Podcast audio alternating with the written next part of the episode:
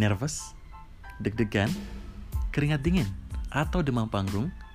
Semuanya adalah tantangan dalam public speaking. Ada orang yang terlahir dengan bakat public speaking, ada juga yang mencoba menggali dalam diri mereka untuk memiliki bakat tersebut. Well, di podcast ini kita akan bahas banyak tentang public speaking.